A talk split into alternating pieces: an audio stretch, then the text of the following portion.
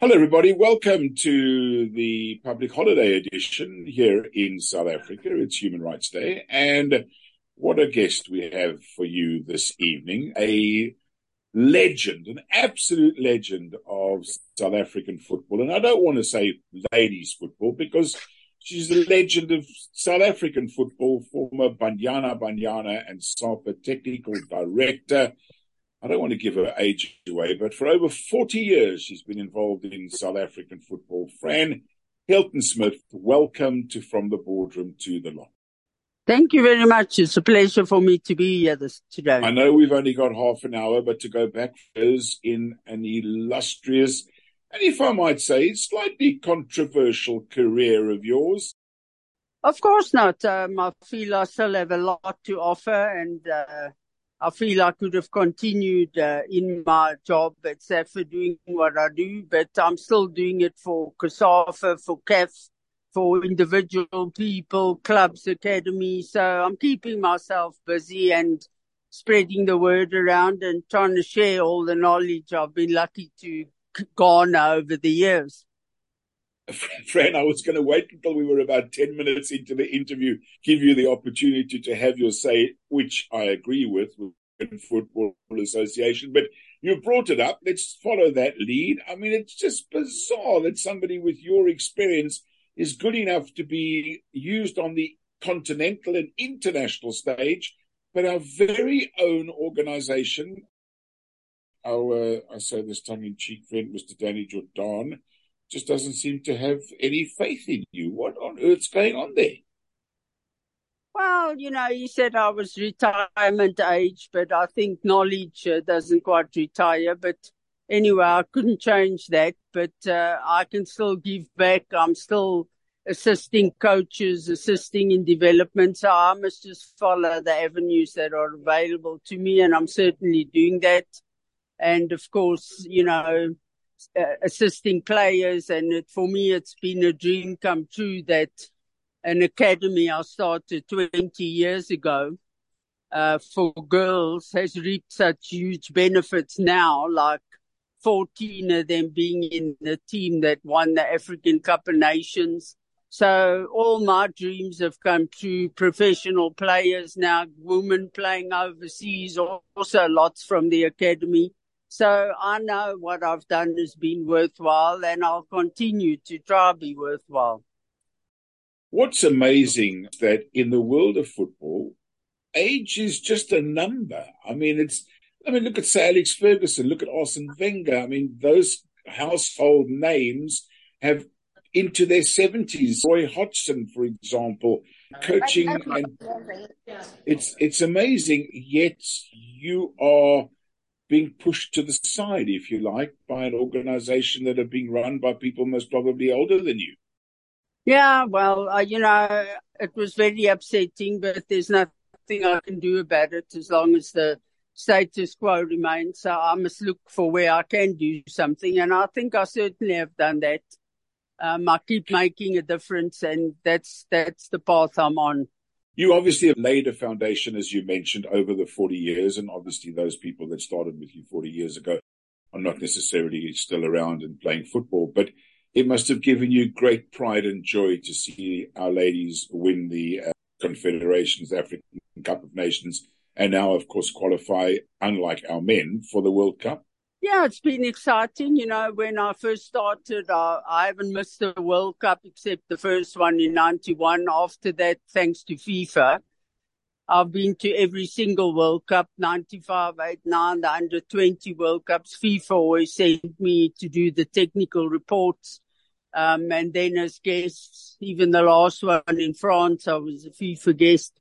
So to finally see our team qualifying for their first World Cup in France, now their second one in Australia, and New Zealand. It was something I always dreamt about. And I'd always say to the players, you know, the World Cup's like this, it's like that. So, but you can't explain these things. You have to feel them. So they felt it, they learned, and hopefully this time we can do a bit better. Try and get out of the group stage, you know. Um, but the girls are there, and as I predicted, once they got to the World Cup, uh, they were snapped up by overseas clubs because we have some of the most skillful players in the world, and we've proved it now. The Lindas, Jermaine, Tembi, Janine, ugh, there's so many, there's Yeah. about 20 of them playing professional. So it just shows that we have some of the best in the world. I know you've been involved in the game for an awful long time, but can you and did you imagine how much it has changed, how professional it's become, and how competitive and how skillful ladies football is now? Well, I always dreamt it. It was my dream, but I never dreamt it would become possible. And, you know, when I started the academy, when I started some clubs, I'd always have to fight with parents and the mothers would say, no, why must my daughter play football? There's no money in girls football. It's for boys. They make money. And, and now I can look around and see people like Tembi, uh, even Andile Dlamini said at a function the other night, they're building their parents' houses, cars. They, you know, it's now there's a future for girls in football in the professional world. Of course, it's just unfortunate that we don't have a professional league here now fully. We've got Hollywood bets, we've got Sasol, but we need a fully functional professional league. Our girls can all make money yeah. But that will come one day. But at least now when I look for players, I can say to the parents, look, there is a future. And of course, when I did the HPC, a big priority of mine was education. And uh, the HPC's got a five star, 100% school. So many of the players who came there went on to study, get degrees. I mean, you take Simphiwe Dludlu, she's the under 17 coach, has a sports science degree. Um, Maestro, another one, Kenil Wimatibela, honors in sports science, uh, an instructor now. And of course, I trained 27 women with a CAF A license. South Africa is the only country, 27 women with a CAF A. I did that in my time at SAFA and now all the national teams are coached by women with a CAF A. So I've left a hell of a legacy, one that's going to be hard to repeat. I've been gone from SAFA five years. I haven't been replaced. So, you know, none of this stuff is continuing. Why do you think it is that you haven't been replaced? Oh, I'm not sure. I don't want to really get into that. Maybe no interest. I don't know. All right, let's move our attention now. And clearly, over 40 years, you must have a lot to tell, which you've done. What, about a year or so ago, a song for Banyana. Tell us about the book. Well, you know, I've had so many experiences. Luckily, in my life, I worked for FIFA. I still work for CAF. I still work for COSAFA. Thanks to FIFA, I traveled the world as an instructor um, doing reports again of the World Cup. I've had hard times, good times, sad times. So I thought I need to put this down so that it can be a, a, a guidebook for men and women in football of what you can do, what you're up against, the struggles, what can be achieved um, with Banyana and also my life. I had a bit of a life aside from football. I was a very good musician um, played in a band called Basadi, Women of Jazz. We represented Africa in a world jazz competition. And I think I'm one of few people that met Nelson Mandela once playing for him with my band. And secondly, I met him with Banyana. So I've been very fortunate. I've learned lessons and I wanted to put that down for people to use as an example. I wrote a song for Banyana, Hola Banyana, which was played at every single Sasol game, Sasol tournament. So the book is something that uh, I hope will inspire men and women to do what they want to do and that nothing is impossible. And obviously, you lived through the struggle of apartheid. You clearly were involved in townships and areas of uh, people being, how do I say this without making it sound terrible, but where people were, were kept back and were held down. And yet you fought through all of that. It must have been, as I'm sure is in the book, you crusaded not only for women's rights, but for everyone's rights. Yeah, look, there were a lot of struggles. Of course, when I was playing back in the day, 60s, 70s, 80s, in the provincial squads, I got into the national team. We still selected one, but of course, we were suspended from FIFA.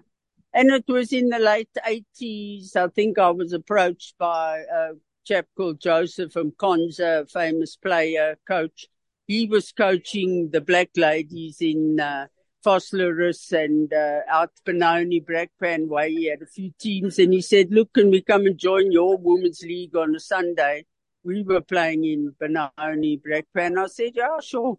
So these teams came and joined us and nobody really seemed to worry about the girls. And so we started multiracial football long before the time. And of course you had even she was 15 then. She's just turned 60. We had Desiree Ellis, the Cape teams coming up to tournaments we had with Holiday Inns in Harrismith and Newcastle, whatever. They came and played. So women's football became mixed long before the men really. And uh, from the, that's why in 93, when we got back and joined SAFA, um, I was the president of the women's body then, South African Women Football Association, and we went to meet SAFA. Most of our, near all our committee were black women, you know, colored women. So we were already rolling. And so we could start playing international football straight away with our first game against Swaziland in 93 and then entered, of course, straight away the CAF competitions. It's a extremely colourful career. There must be some amazing highlights and obviously some lowlights. Take us through a few of them.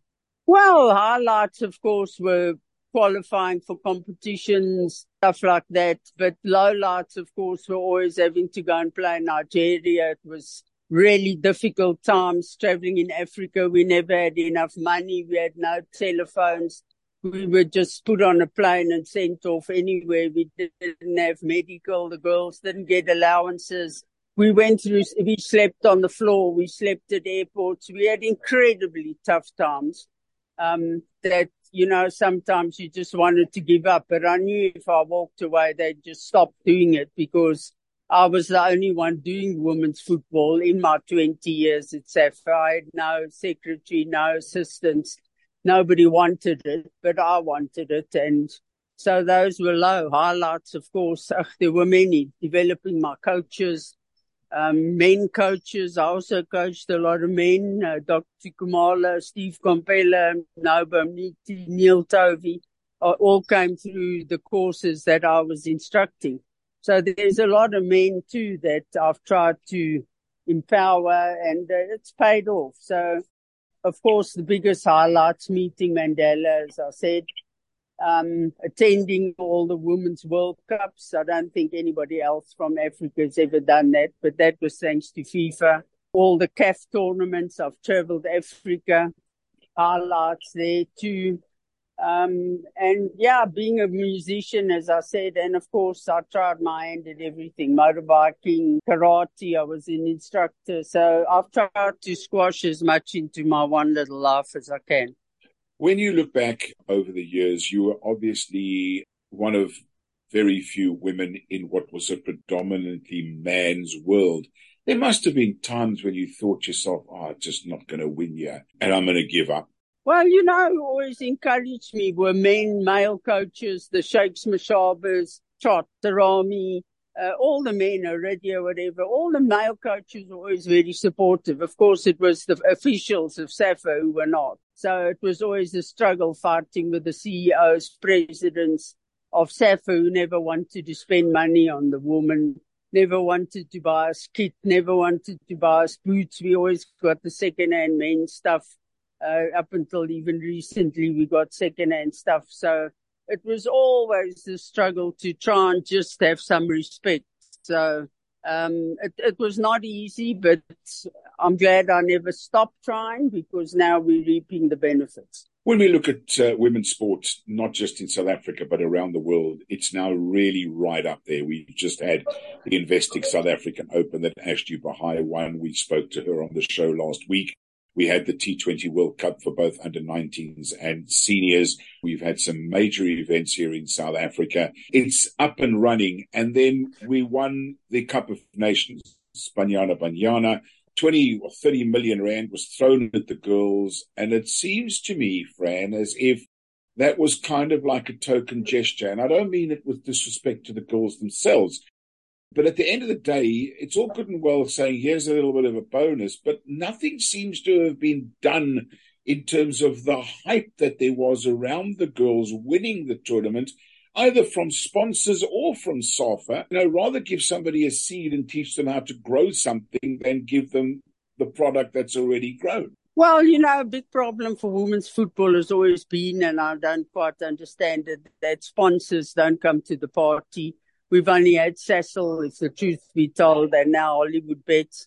And uh, it's quite strange because the girls are on TV every week. They're on the national TV playing.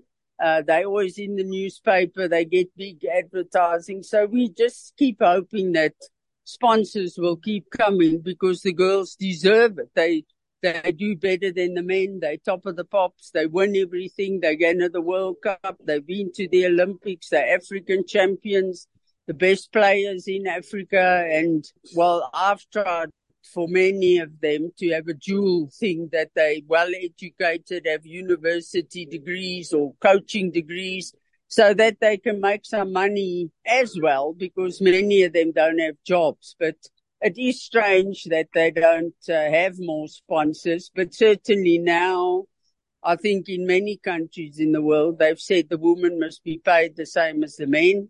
So we certainly hope that happens because in many countries, ours, uh, USA, whatever, the women do better than the men. So they should be paid more. Fran, if we can just talk briefly now, and if I can pick your brain a little bit, and uh, I'm not looking for you to criticize anybody. I'm looking for your many, many years of experience in answering this question for me. South Africa won the Cup of Nations. I'm talking about Bafana Bafana. And let's be perfectly honest, it's been downhill since there. We seem to have this idea that overseas coaches are better than our coaches, yet we have some of the best coaches as you've already mentioned in South Africa. What do you think it is with regards to our men's game where we should be number one in Africa? We are way down the rankings and we just cannot get to qualify for Cup of Nations tournaments, for World Cup tournaments. It is just so sad. What is your thoughts on that? Well, yeah, it is sad. I mean, with the caliber of players we have, the league, the Sundowns winning the African champs, whatever, whatever we should be qualifying for this thing. It's a hell of a something that we just can't seem to get to the bottom of. Why do we not do this? Is it up to the coaches? Is it up to the players? Um, you know, it's since 90, when was it? Six was the last time we qualified yeah. for any of these things. It's just unbelievable and unacceptable that a country with our resources, with our everything should not be at the World Cup. So uh, something that needs serious introspection, whether it's a foreign coach, local coach, I don't know, but it's something that's got to be resolved. And we certainly hope they can qualify now. I mean, you, you mentioned a local coach, foreign coach. I mean, I just think to myself, here we are sitting reading in the newspapers every day. First of all, how well our own coach is doing in, in, in North Africa. And then you see the praise that a guy like Marcus Rashford, who's the leading goal scorer for Manchester United, is giving to somebody like Benny McCarthy. And, and we can't, one of the big problems we have had historically in our game at national level, we just don't score goals. Are SAFA just not taking any notice of these fantastic South African coaches? Well, I think, you know, there, there's lots to be sorted, but talking about Benny, but it's always been like that. You never respected in your own country. I've been through that. You take Benny, goes to Man United and he's the big star. The Rashford, everyone recognizes him. You take now, I'm studying in the paper, um, Lucas Radebe goes back to his hunting ground, Leeds, the whole yeah. stadium goes mad, claps for him. He's got a museum. He's got a suite named after him what has he got here? So that's the trouble is players, former players are not really recognized in their country. It's always like that. It's not just, it's just always been like that. So I, I don't understand. And also we need, you know, if you study, which I have for many years, European teams, you have a striker coach, a midfielder, someone who works to them, someone who works to the defenders, someone who works to the goalkeepers. How many of our teams do that? How many of our players know how to work with individual coaches who work on their particular attributes? It's not Yeah. common. When we look at the legacy or lack of it that's been left since the 2010 World Cup, the largest supported fan base in the world, Kaiser Chiefs, don't have a home ground. You've got teams still playing in rugby stadiums. It's very sad, isn't it? Well, I think one of that was one of the legacies of two tennis. There were all these stadiums built that are white elephants. So they need to be used up. And I think that's what's happening is teams are going there because the stadiums are already there. Instead of building some more stadiums that we don't really need, let's use the ones that are available and world class. And then when we look, Fran, I mean, you obviously watched many a game uh, between the likes of Chiefs and Pirates. If you can't get a ticket, and then Bafana Bafana or Banyana Banyana play an international match, and there's a couple of policemen, a few dogs, an ice cream seller, and a few fans. How does that work?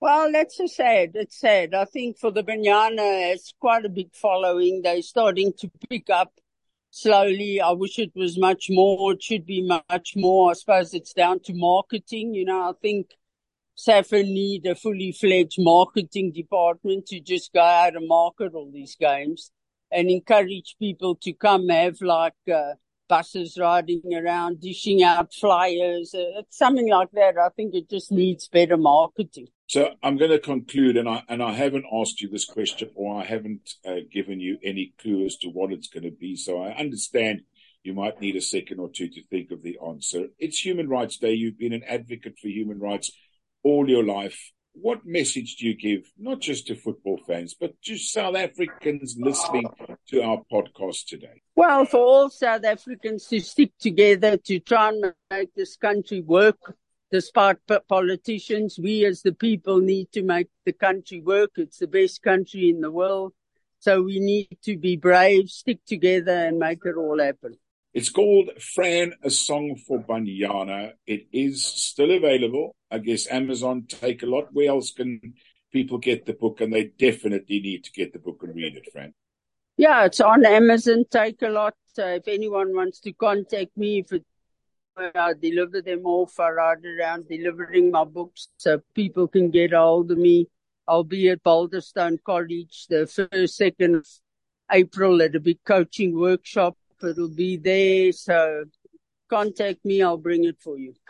And I am sure you will be delighted to put your autograph on somebody's copy of, of, of Fran, a song for Banyana. Absolutely. Absolutely. A million dollar seller one day. So get it now while it's cheap. absolutely. Fran Hilton Smith, it's an absolute pleasure chatting to you. And if I may say, on behalf of the South African sporting fraternity, thank you for your service. It's been amazing and may long it continue. Thank you. And thanks to everyone who supported me along the way. They've made me keep going.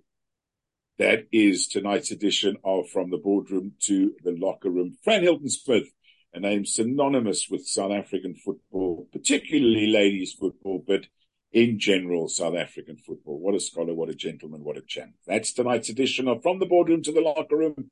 Hope you've enjoyed it. Go out and a song for Banyana. And as I always say, be nice to each other. Bye bye.